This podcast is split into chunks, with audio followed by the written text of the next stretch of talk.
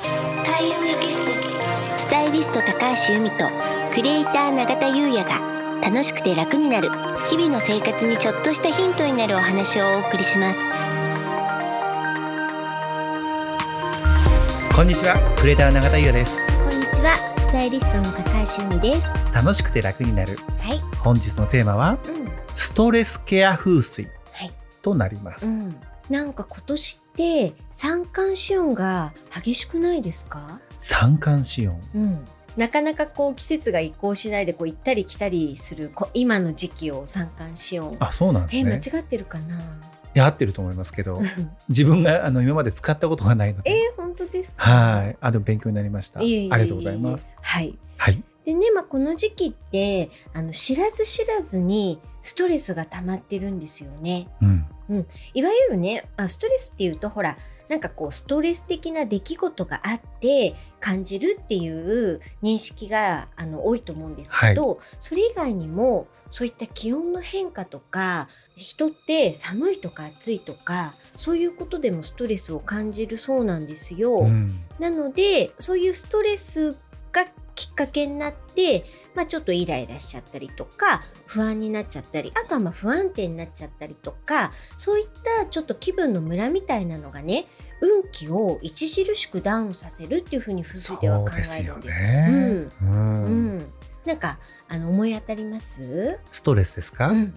僕はもう目下うんうん、四十肩ですよね。あですよね。でこの間、はいまあそれこそ麻酔をかけて切らずに肩を無理やり動かすうんサイレントマニピュレーションですね、うんうん受けてだいぶ良くなったんですけど、うんうんとはいえまだあのリハビリ中でうん痛みちょっとありますし、うん完全に肩がちゃんとは動かないので、うんそれはやっぱりねストレスですかね。やっぱりそうですよね、うん思うように動かないとかあとやっぱ痛みっていうのはね、ストレスですよそうねなんです、ではうんどうすればいいですかあはい逆にどうしたらいいと思い ますか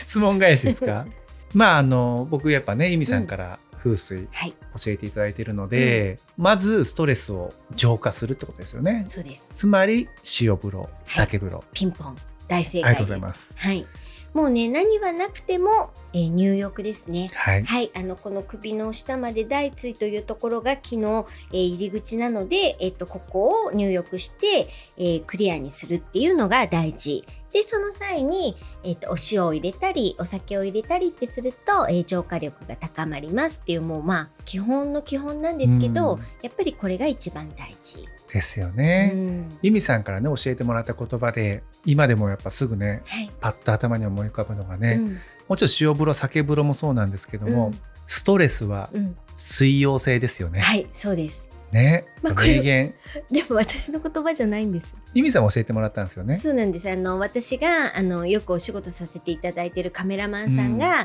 まあ、水泳をねやられてるんですけど、でその水泳いいよなんて、うんでやっぱねストレスもね洗い流される気がするんですよするんだよねなんてうんストレスは水溶性だから名言出たと思っ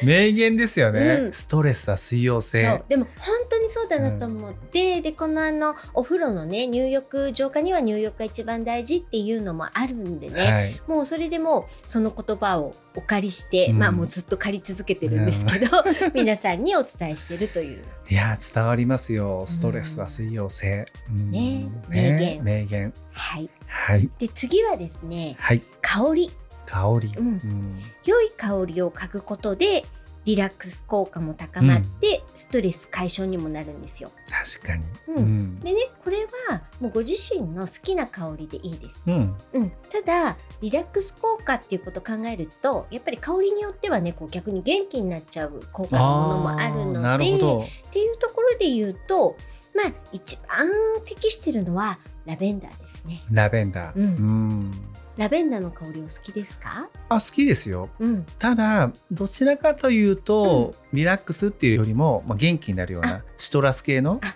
じゃあそうですね。柑香り橘の方系がが、はあいのアクティブになりますから、ね。そうなんですあちらの方が好きかなというなるほどなるほど。そうなんですもうね香りはね好みですから、うんうんまあね自分のお好きな香りで癒されていただいたらいいと思います。はい、うんありがとうございますはい。あとはですね体を温めること。温めるうん、あのね冷えると心も冷えるって言うんですようん噴水では。なので飲み物食べ物で温かいものをとってちょっと免疫が上がるんですよね。そうすると免疫が上がるとストレスにも強くなるので大事。いいですね、うんうんでねじゃあホットドリンクなら何でもいいかっていうとちょっとここが落とし穴で、はいコーヒーとか緑茶っていうのはホットであっても結構体が冷えちゃうんですね。そうなんですねそうなんです、ううんんで逆に紅茶は、まあ、茶葉が発酵してるので、これは冷えないんですよね。なので、まあ、紅茶だったら生姜入れたりすると生姜紅茶ってねすごく美味しいのでうんで生姜もすごく温める作用が強いですから、